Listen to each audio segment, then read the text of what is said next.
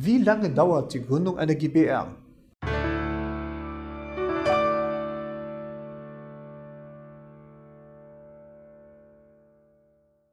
Hallo meine Damen und Herren und herzlich willkommen auf der Seite der Kraus Gendler Rowinski Anwaltskanzlei. Ich bin André Kraus, ich bin Rechtsanwalt und ich bin spezialisiert auf Unternehmensrechtsfragen.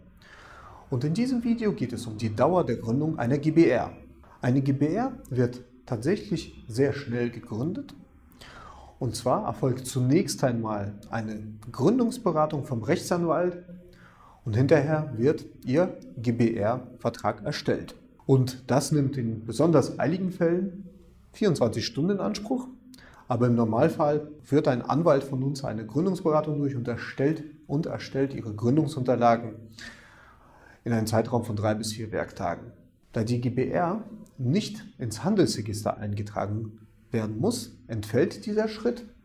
Vielmehr ist die GBR mit der Unterzeichnung des Gesellschaftsvertrages gegründet, um allerdings nach außen hin aufzutreten, um sowohl tatsächlich tätig zu sein, als auch Rechnungen erstellen zu können, braucht die GBR A eine Gewerbeanmeldung und B eine steuerliche Anmeldung.